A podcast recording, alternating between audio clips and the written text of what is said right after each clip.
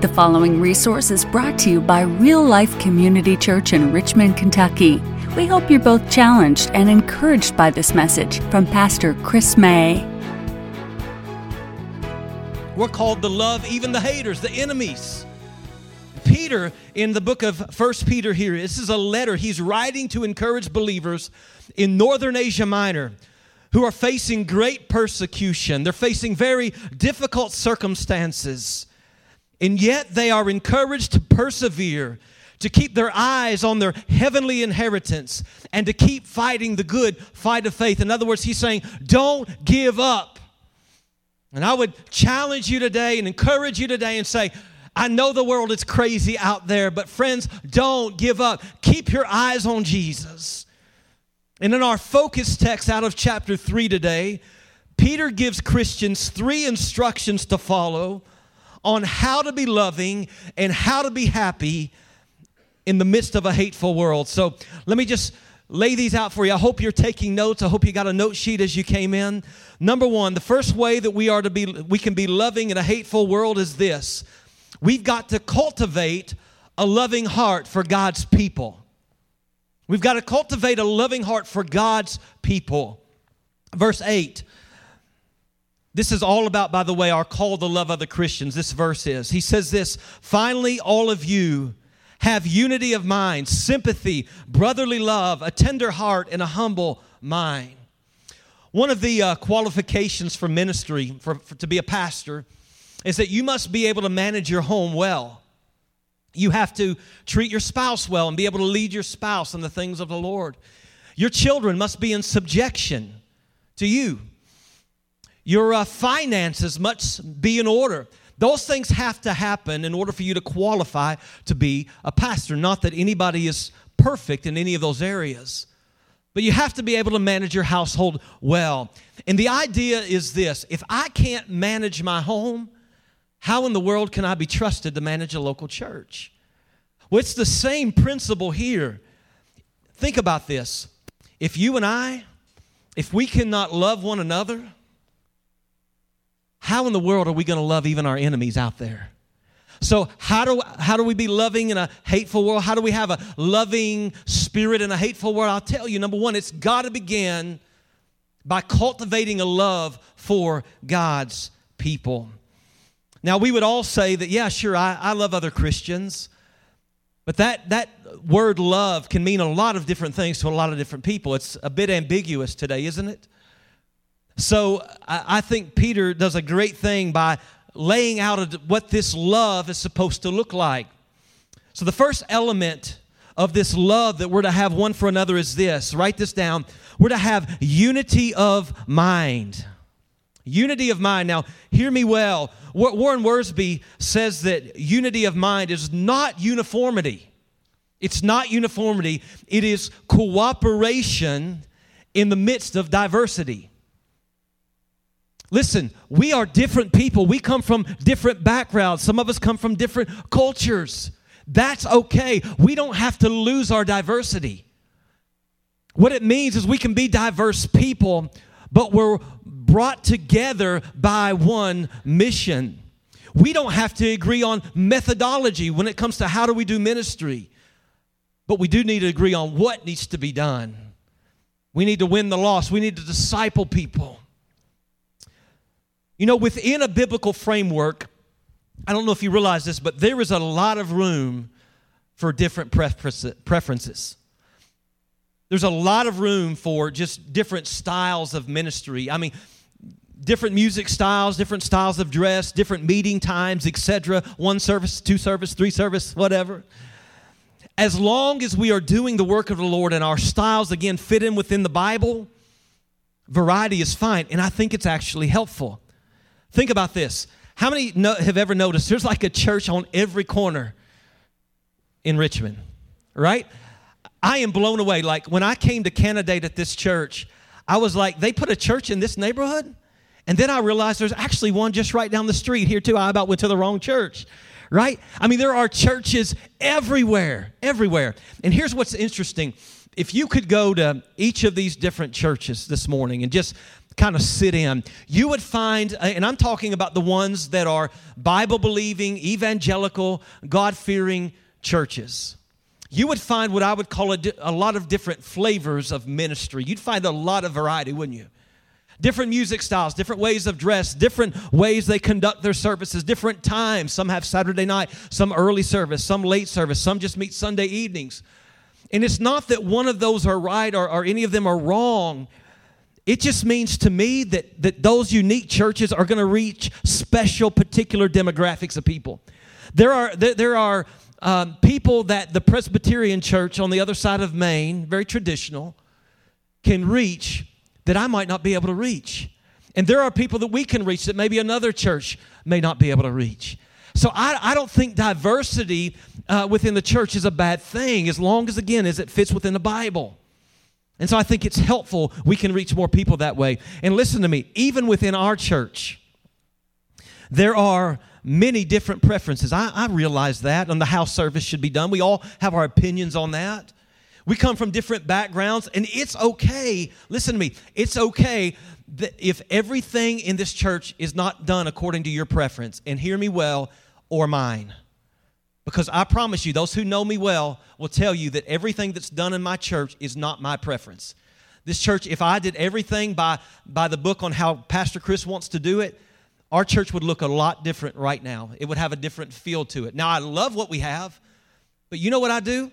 Yeah, there's some of my preferences that I, I want to institute and that kind of thing, but you know what? I, I, talk to people and I say, and, and I talk to the Lord more importantly, Lord, what's best for this body of believers? What, what's going to work for, for these people and this community? And we have to be willing sometimes to lay our preferences aside. Are you with me?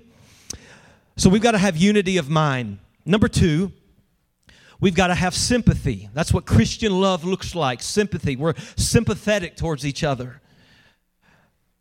It's like Mr. T, I pity the fool, right? No, that's not that kind. This is uh, that's what happens when I veer off my notes, folks. Um, this means that we feel compassion and sorrow when other Christians are hurting. Do you feel that? Listen, when my children are sick, or when they're hurting physically, emotionally, whatever, I would do anything to trade places with them because I hurt more when they hurt than when I hurt myself. How many parents can attest to that. Amen? Well, you know, we are the family of God, right? And we ought to hurt when another one hurts. Like when somebody tells us they're hungry within our body, we ought to feel as if we're hungry and do whatever we can to get them food. When somebody is sick, we ought to do whatever we can to minister to that person as if it were us. I love Romans 12 15. Rejoice with those who rejoice, weep with those who weep, live in harmony with one another. So we're to have sympathy. Number three, we're to have brotherly love. One of the uh, marks of a real follower of Jesus is a love for his or her, listen, brothers or sisters in Christ. That's just not cute Christianese phraseology, brothers and sisters in Christ. That's how the Bible speaks of us. We are a family. First Peter, you go back a couple chapters to chapter 1, verse 22, he says this having purified your souls by obedience to the truth for a sincere, here it is again, brotherly love, love one another earnestly from a pure heart. Now, watch this. Since you have been born again, what is the motivation for this brotherly love? I'll tell you what it is. Peter tells us what it is. It's the fact that you and I aren't who we used to be, that we've been given a new name. We are a part of a new family. We are new creations in Christ. When you put your trust in Jesus Christ, when you have faith in Him, when you are saved, you become part of this global, massive family. And it is a beautiful thing. So we have the capital C church, which is the entire body of Christ. And is not it wonderful to know that we're part of this great, big, incredible family that's made up of all different types of people. But one thing unites us our love for Jesus Christ and our salvation in Him. Isn't that incredible? And then we have the local church. And this is a family. It's like a family within a family. All right? So we must realize we've been born again. This is our family. If you don't like it, you are not going to like heaven. All right? So you better get used to me. All right? I better get used to you because we're going to spend a lot of time together. The fourth element of Christian love is a tender heart. Don't miss this. A tender heart. We live in a world full of angry people, don't we? I mean, people are just mad for no reason. People have hardened hearts. Everywhere you go, you see this. Listen, when you have a hardened heart, your relationships at home, at church, at work, with God, they're strained. They are strained. A hardened heart is not pliable. You're not going to grow in your faith because the Lord is unable to mold it and move it. It's not pliable. A hardened heart is numb to the needs of others. When you have a hardened heart, you'll pass by just like the, the priest in the story of the Good Samaritan. You'll pass by somebody in need. A hardened heart becomes numb, listen to me, even to the presence of God. You'll wonder, why don't I feel His presence anymore? A hardened heart will rob us of the joy that you and I are intended to have as Christians. Well, how does a heart become hardened? You can write these down. This is not an exhaustive list, but number one, the most obvious way probably is sin. Sin hardens the heart. Hebrews 3:13, exhort one another day every day as long as it is called today, that none of you may be hardened by the deceitfulness of sin. Folks, if you are coddling sin, and you may say, Well, Pastor, I'm not shooting up at the end of the day, I'm not, I'm not getting drunk on the weekends. Well, are you grumbling and complaining? Because that's a sin too. And if you coddle these things, or are you lying? Are you cheating even on your tax? You know, any any area of life, these are sins. And these are severe. And the problem is when you coddle them and you say, oh, these aren't any big deal, they slowly and surely begin to harden your heart. It's not good. So repent today of those sins and turn to God. Number two, your heart can be hardened by your environment. 1 Corinthians 15 33, verse worth memorizing. Do not be deceived. Bad company ruins good morals or good habits. Negative people naysayers, grumpy folk, complainers. Friends, these are toxic people. How many have some toxic friends, some toxic coworkers, some toxic people in your pew? Don't raise your hand. I was looking for somebody not paying attention, just keep on raising their hand, you know. Toxic people, I mean, they will, they'll destroy you because you can't be around a toxic person for too long without being toxic yourself. It's, it's, it's so damaging. And let me say this too. I'm not just talking about friends. Be careful what you watch and listen to.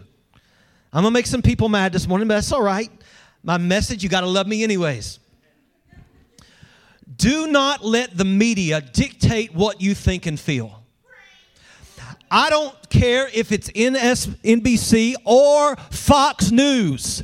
They all have an agenda. Come on, somebody. Okay? I'll tell you the only time you're getting the whole story is when it lines, uh, lines up with their agenda. Otherwise, you're hearing partial truth or a flat out lie. There's always an agenda, and so many Christians are buying it. It sickens me. If you're eating a steady diet of this garbage, your heart is sure to be uh, just hardened. Republicans against Democrats, Democrats against Republicans. And, and, it's not, I mean, disagreement's fine. We need to have conversations, but not in the spirit that I see. In looking at Facebook, even people in the church, Christian friends of mine, dogging, calling the other political side idiots or fools and all that, doesn't get us anywhere. Is that Christ glorifying? If you think it is, you're reading a different Bible than me. And I would just say, be careful. Listen, I read the Washington Post, it's fairly balanced. And if there's a, an article in there, that's how I get my news. If there's an article in there that tends to, to just bash somebody or, I mean, this seems like it has an agenda, I put it down. I stop reading it. because I will be frustrated. Lessen your time on social media. It won't hurt you at all, I promise. Change your atmosphere. All right. All right. Who's mad at me? Just raise your hand. All right. Connor, my son, raises his hand in the back. Number three, um, a way to a hardened heart is a lack of prayer and Bible study. This just dovetails off of where we just were because uh, this is kind of a springboard from where we just were. Watch this. If we would turn off the TV and the social media and we get back in the Bible, we'd be a lot kinder. Can I get any help this morning? Psalm 119, 15, the psalmist says, I'll meditate on your precepts. When's the last time you've read your Bible, much less meditate on it? And fix my eyes on your ways. I will delight. You hear the joy in this? I'll delight in your statutes. So instead of, you know, putting something down, a, a, a book, or, or turning off the TV and feeling angry and, and, and self entitled, and listen, you put down your Bible and you feel joy. It's amazing. He says, I will not forget your word. Church, please, please don't be a hateful people. I'm looking at some really loving people in here. Let me encourage you don't allow your heart to be hardened. Keep a tender heart. A hardened heart will destroy your marriage, it will absolutely destroy it. A hardened heart will destroy a church. Keep a tender heart. The fifth one is this is the display of Christian love one to another. We've got to have humble minds have a humble mind. A person who is not humble will always want his or her way. This type of person feels entitled. It's all about me. Doesn't consider the needs of others. A humble person, though, will put the needs of others before his or her own. Church, let's be a humble people. It's not all about me. It's not all about you. It's about Jesus. Amen. What kind of church could we be if we just practiced this? And I'm thankful to the extent that we practice this already, putting each other needs and even preferences above one another. Wow. I, I so appreciate our praise team this morning singing I Surrender All. Um, there are, how, how, many people in here, just show of hands, how many of you all appreciate the old hymns? Raise your hand. Wow. I wish we'd take a picture of that right there. It's no secret. Several people on our praise team, that's not their favorite style of song. But they sang it this morning and they sang it well. And it ble- how, did that bless anybody this morning to hear I surrender all? And you know what I love about that? In that moment, they're serving you and they're laying their preferences aside and serving you. I love it. And they're serving their pastor because I kind of like that hymn too. I love hymns. I want to show you something before I move on. By the way, my first point is by far the longest. We're going to move very quickly um, through the next ones. But let me just point this out before we move on. I want you to, I don't know if there's any stock in this or not, but I want you to look at the reverse order of this list. If you start with humility, watch this. Okay, this is going to blow your mind. If you'll just have a humble heart, if you'll make that decision that I'm going to be humble, it's not about me. I'm going to humble myself before the Lord. Watch this. If I'm humble, my heart will be tender. That's what, that's what humility is what makes, cultivates a, a tender heart. If my heart is tender, I will have brotherly affection for my fellow Christian. I'm going to care about them. And if I have brotherly affection, brotherly love for my fellow Christian, I will sympathize when they're hurting. And when I sympathize with my brothers and sisters, I will always put Christ first, lay aside my own preferences, and I'll cooperate. I'll have, we'll have unity of mind. Isn't that kind of neat how that works? So, how do you start loving in a hateful world? Number one, very simply, cultivate a heart for other believers. This is the way our love ought to look one towards another. Number two, how do we love in a hateful world? Remember our calling. I love this. Remember our calling. Number nine, do not repay evil for evil or reviling for reviling, but on the contrary, bless. Somebody say, bless. Come on, say it again, bless. For this you were called, that you may obtain a blessing. How many want to be blessed? Right? To quote Warren Wiersbe one more time, he suggests that there are three levels on which a Christian can live. Number one, we have this choice. It's not a godly choice, it's the wrong choice, but we can return evil for good. That's the satanic level. We can return good for good and evil for evil. That's the human level. Or we can return good for evil, which is the divine level. Friends, Christ is the perfect example of this. Here we were enemies of God in our sin, under the wrath of God. And the Bible says, while we were yet sinners, Christ came. He died for us. He became our neighbor, as we talked about last week, loved us, made us one of His own. Why? Because we have done so much good? No. Out of sheer grace, sheer mercy, the Lord loved us in an amazing, miraculous way. The apex of that scene in the death, the burial, and the resurrection of Jesus Christ. So if you and I, if, if we if we tend to get angry, and, and we tend to say, oh, I don't know if I can love this person because they've hurt me so much. Friends, just remember what Jesus has done for you. First Peter 2 20 says this, same letter here. He says, If when you do good and suffer for it, you endure, this is a gracious thing in the sight of God. In other words, if people are messing with you and you endure it and you keep a positive attitude, it's a gracious thing in the sight of God. Watch verse 21. For to this, here it is again, you have been called because Christ also suffered for you. So you think it's a bad idea for you to suffer for somebody else? Remember what Christ has done for you. He says, leaving you an example so that you might follow his steps. So when you're tempted to not bless others who would curse you, just remember what Jesus has done. I'm just following in his steps, and what an honor that is. Let me ask you this How many of y'all just want to know your calling? And I don't want to know what God's called me to do. Well, here's part of it right here. Don't repay evil for evil, reviling for reviling, but on the contrary, bless, bless, for to this you were called that you may obtain a blessing. What an honor! What an honor. Listen, this is just not some pious, you know, dream that we're called to. This is not optional or that, that we're that we can just oh this is something that we want to aspire to be no this is a calling that is god-given to you and to me we are called by the creator of all things god almighty we are called to be a blessing to even those who would hurt us what a great motivation to serve people who may be hateful and spiteful how do you be hateful in a loving world? I'll tell you. Or how do you be loving in a hateful world? Excuse me. How can you love in such a, a mean world? Just remember when people treat you badly, just remember my calling. This is an opportunity. My calling is to bless that person. Somebody offends you this week, I dare you to just thank them.